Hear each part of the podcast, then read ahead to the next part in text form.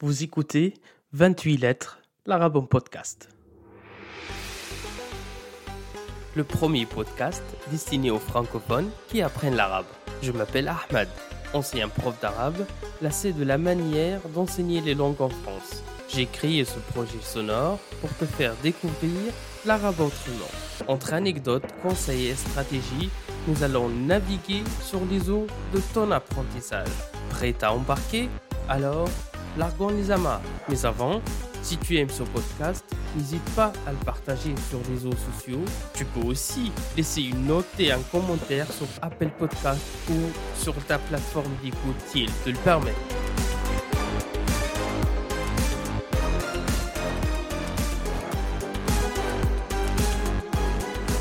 Ahlan wa sahlan dans ce 32e épisode de 28 lettres, l'arabe en podcast. Un petit point sur l'audience. Le podcast s'approche lentement mais sûrement de 8000 téléchargements et écoutes. On est donc sur le bon chemin, sur la bonne voie pour atteindre notre objectif de 10 000 téléchargements au premier anniversaire du podcast, à savoir à la mi-mars, Inch'Allah, très très bientôt. Je poursuis avec du positif et je vais vous lire l'avis du jour qui m'a été envoyé de Pascaline via le compte Instagram du podcast. Pascaline m'a adressé les mots suivants. J'aime beaucoup écouter 28 lettres. C'est toujours intéressant et on y apprend beaucoup de choses. Et ça se fait toujours avec une touche d'humour. Aussi, les témoignages d'apprenants et d'apprenantes sont vraiment passionnants à écouter. Continue comme ça, Ahmed. Fin de citation. Je te remercie infiniment, chère Pascaline, de ton retour très positif et ce type d'appréciation, justement, me touche profondément et me donne le courage et l'énergie pour poursuivre l'aventure comme tu le souhaites, Pascaline. Pour le sujet d'aujourd'hui, il s'agit d'un épisode un peu particulier, très très spécifique. Comme il est indiqué dans le titre, pourquoi? Parce que dans deux jours, à savoir le 11 février, ça sera le 11e anniversaire de la démission de l'ancien président égyptien Hosni Mubarak. Ce départ du pouvoir a été forcé par la révolution égyptienne de 2011 qui avait commencé 18 jours plus tôt. Il s'agit d'une série d'événements à la fois inattendus et d'une ampleur inédite.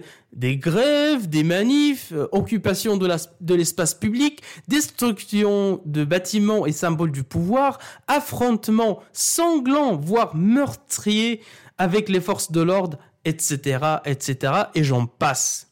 Toutes ces actions ont abouti à la démission de Moubarak et à une certaine libération du régime. La révolution égyptienne et plus globalement le mouvement du printemps arabe qui a touché une large partie de la région, cet mouvement peut se définir comme fondamentalement oratoire. Pourquoi et comment? Tout simplement, les exigences d'un peuple insurgé sont exprimées spontanément et immédiatement, sans langue de bois ni discours bien structurés. De l'autre côté, on avait des discours présidentielle ou officielle trop obsolète, trop dépassée et trop, trop fatiguée. Pourquoi j'évoque euh, tout ça? Parce que l'épisode d'aujourd'hui va se pencher, s'intéressera à la langue arabe dans tous ses états.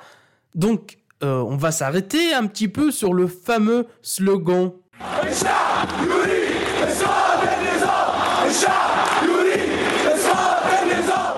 Oui, c'était ça, le magnifique Ash'abu yuridu nidami, qui signifie notamment le peuple veut la chute du régime. Rappelons d'abord que cette phrase est extraite du poème Iradat el-Hayat, la volonté de vivre du poète tunisien Aboul Qasim Ash-Shabi. Mais comment l'histoire a commencé et d'où vient ce choix de ce vers précis? Pour répondre à ces questions, il faut remonter un petit peu en avant, à la, fin de 2010, lorsque la résurrection du texte de Aboul Qasim Shabi dans les manifestations en Tunisie devient synonyme de la réussite relative de ce premier soulèvement arabe. Donc, crier et chanter cette phrase Sha'bu yuridu nizami devient aussi emblématique des révolutionnaires égyptiens, syriens, yéménites, libyens, soudanais, algériens, marocains et même jusqu'au Bahreïn. Ash'abu yuridu nizami se distingue des centaines d'autres slogans bien scandés, bien présents dans les manifestations par son usage de la langue fusha ou bien de l'arabe littéral. Paradoxalement, étonnamment, curieusement même, ce choix lexical n'a pas empêché la reprise très très fréquente de slogans tout au long et tout au large du monde arabe. Et en parallèle de cela, il y avait aussi, euh, ou bien les manifestants dans chaque pays continuaient à scander de nombreux slogans en dialecte du pays chacun dans son dialecte respectif. Pour préparer cet épisode, je me suis demandé, mais pourquoi aller chercher ou aller puiser une formule en arabe littéral alors qu'ils, les manifestants, pouvaient poursuivre le combat en arabe dialectal et c'est plus facile, c'est plus simple. Quel sens cette phrase avait-elle pour les révolutionnaires arabes? Après quelques réflexions, parce que oui, ça m'arrive de temps en temps de réfléchir. Ben oui, il y en a là-dedans un petit peu quand même. Alors, j'ai trouvé que Ashabu yuridu nizami avait quatre points d'attraction, quatre spécificités, quatre particularités qui ont peut-être poussé les populations insurgées à s'en servir massivement. La première particularité, c'est un slogan accessible et simple. Comment ça? En dépit du non-usage de l'araméa ou bien de l'arabe dialectal, ce slogan demeure, reste un énoncé mémorisable et facile à répéter par les manifestants, y compris et surtout les non scolarisés. Je rappelle au passage que les pays arabes, malheureusement, enregistrent un taux d'analphabétisme parmi le plus élevé au monde. Ce taux s'approche de 40% environ de la population adulte. En effet, si on regarde de près ce slogan, il ne contient aucun terme spécifique ni politique, donc simple et accessible. D'ailleurs, et pour simplifier davantage, la foule a souvent procédé à la dialectalisation du slogan. Comment faire? On supprime la vocalisation sur les dernières lettres de chaque mot. C'est-à-dire, il ne se prononçait plus comme je le faisais depuis le début de l'épisode, mais plutôt avec un soukoun ou un à la fin de chaque lettre. Et ça donnait Ashab yurid isqat an-nizam. On passe à la deuxième particularité, c'est un slogan concis et précis. C'est-à-dire, il résume en seulement quatre mots la revendication majeure des manifestants. Exiger le départ définitif du régime politique corrompu dans les pays touchés par le printemps arabe était la seule et unique solution au malaise des sociétés concernées.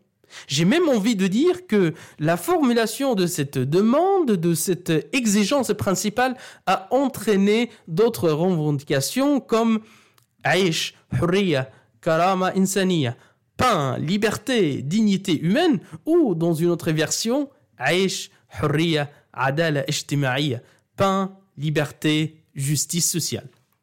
Et là, on arrive à la troisième particularité. Attention, c'est un élément, c'est un point un petit peu compliqué, mais qui tient tout le sens de l'épisode, toutes les sens aussi de l'épisode. On va essayer doucement. Donc ce slogan est un slogan bifurcateur. C'est-à-dire, dans la phrase Ashabu yuridu isqata nizami, les mots sha'bu, peuple, et nizam, régime, se trouvent à l'extrémité du slogan. Donc, et par sa structure même, il oppose deux camps bien distincts et visiblement adversaires. Cette organisation linguistique est la manifestation, l'expression concrète du rejet du peuple de son régime politique. Si on continue dans cette logique, dans cette optique, et on approfondit un peu, on va trouver des slogans qui revendiquent le patriotisme, comme Nufdi, Kaya Watan, pour toi, patrie, notre âme, notre sang seront sacrifiés. Tout ça vient face au gouvernement place, au pluriel, qui était vu comme une force occupante, comme une présence indésirable sur le territoire national. Enfin, et pour la quatrième et dernière particularité, c'est qu'il s'agit tout simplement d'un slogan fédérateur. En fait, il exprime une revendication commune à de nombreux peuples arabes opprimés et réprimés depuis des décennies par leurs responsables et dirigeants politiques. On voit que les manifestants, sans le faire exprès, inconsciemment, se sont mis d'accord sur cette unique demande, la chute des régimes au pluriel. C'est justement cette capacité de ralliement qui a fait de ce slogan un cas d'école, un moyen rassembleur de centaines de millions de manifestants arabes. Alors, et pour résumer cette petite réflexion, on peut dire que Ashabu yuridu nizami se veut résolument une voix rythmique qui harmonisait les actions révolutionnaires pendant la vague du printemps arabe, comme un peu comme la musique le fait dans un film par exemple. Composé plutôt en fusha, en arabe littéral, la puissance sémantique et musicale de ce slogan lui a permis d'être conforme aux circonstances de l'époque d'être en accord avec l'élan du changement proposé par toutes ces manifestations qui ont parcouru le monde arabe, du Maroc jusqu'au Golfe arabique.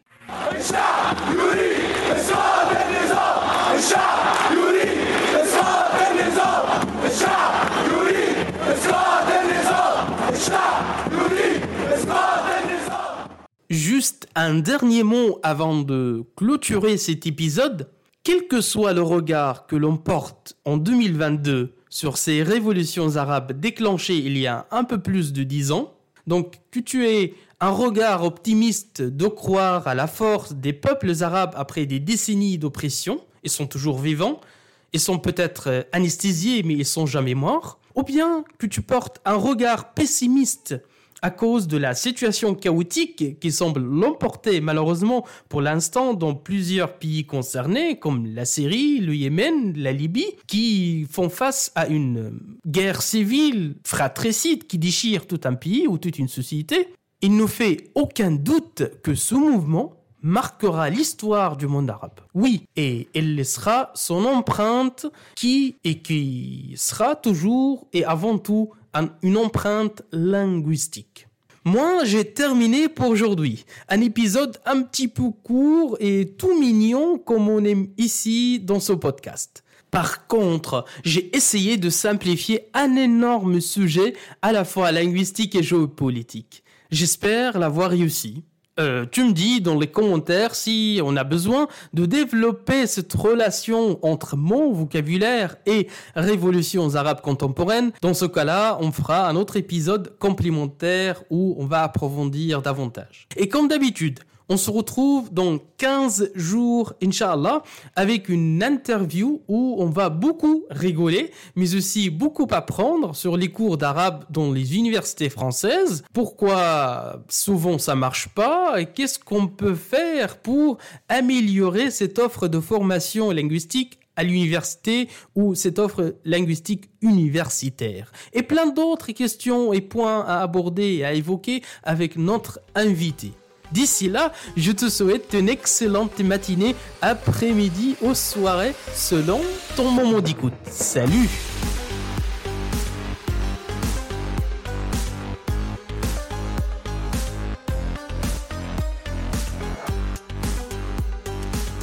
Merci de ne pas avoir quitté le navire en pleine mer. J'espère que tu es maintenant arrivé à bon port. Si cet épisode t'a plu, n'hésite pas à venir en discuter sur mon compte Instagram 28.lettres au pluriel ou sur la page Facebook du podcast. T'as le lien en description. Si tu veux me soutenir gratuitement, une note et un commentaire sur Apple Podcast, ça ne te prend une minute et ça m'aide énormément.